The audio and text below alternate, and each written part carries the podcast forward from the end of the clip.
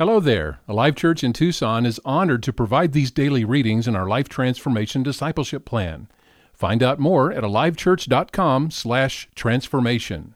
This week the focus of our daily readings is on grace. Today I live and move to the rhythm of God's grace. His grace entered my life when I accepted what Jesus did for me on the cross as my Savior. At that moment I received what I don't deserve forgiveness, freedom, and new life grace. There's nothing I could ever do on my own merit to earn His grace.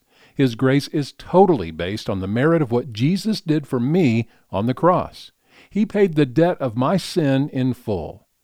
His grace does not wink at my sin as though it does not exist. Rather, His grace recognizes the full weight of my sin and does not condemn me, setting me free from sin's penalty and power. It is not just or fair, nor what I deserve. It's much better. It's grace. He lavishes grace on me freely and abundantly. His grace is immeasurable, instant, and everything I need, a once and for all completed action. Today I live and move to the rhythm of God's grace. Grace is not simply a benefit from God. Grace is His very nature and character. Because of the grace of God through Jesus, I am who I am, forgiven, accepted, and loved. My relationship with Him is made right. Because of the grace of God through Jesus, I am not who I used to be. My old life of sin is gone, and I am living in new life. Because of the grace of God through Jesus, I am not yet who I'm going to be, for He will finish the work of faith He began in my life. God's grace through Jesus is enough. It's all I need.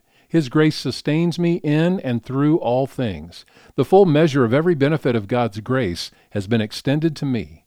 The moment I chose to follow Jesus, I recognized the capacity to enjoy and experience those benefits from getting to know Him better and obeying Him in all things.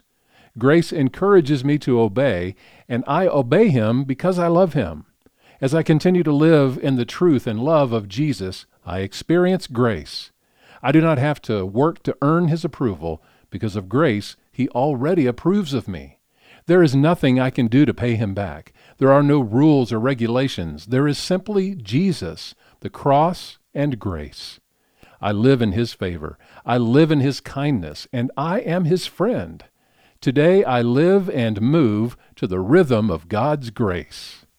Now we're on to day five as we read this week about God's grace aspects of God's grace is our focus today. We begin with 2 Timothy 1 9, as Paul writes to his young protege, Timothy, in 2 Timothy 1 9.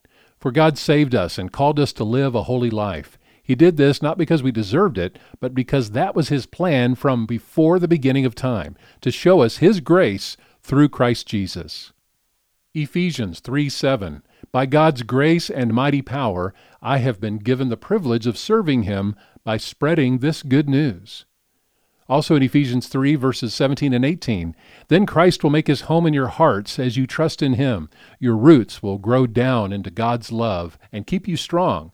And may you have the power to understand, as all God's people should, how wide, how long, how high, and how deep his love is. Romans 11, 6, And since it is through God's kindness, then it is not by their good works for in that case God's grace would not be what it really is, free and undeserved. Our memory verses this week, Ephesians 2, 8, and 9. How you doing? God saved you by his grace when you believed. And you can't take credit for this. It is a gift from God. Salvation is not a reward for the good things we have done, so none of us can boast about it. Thank you for participating in today's daily reading for Life Transformation. We encourage you to look up the verses and see them for yourself. And if you do not yet have a free Life Transformation Bible from Alive Church, please let us know with an email to office at alivechurch.com. Have a great day.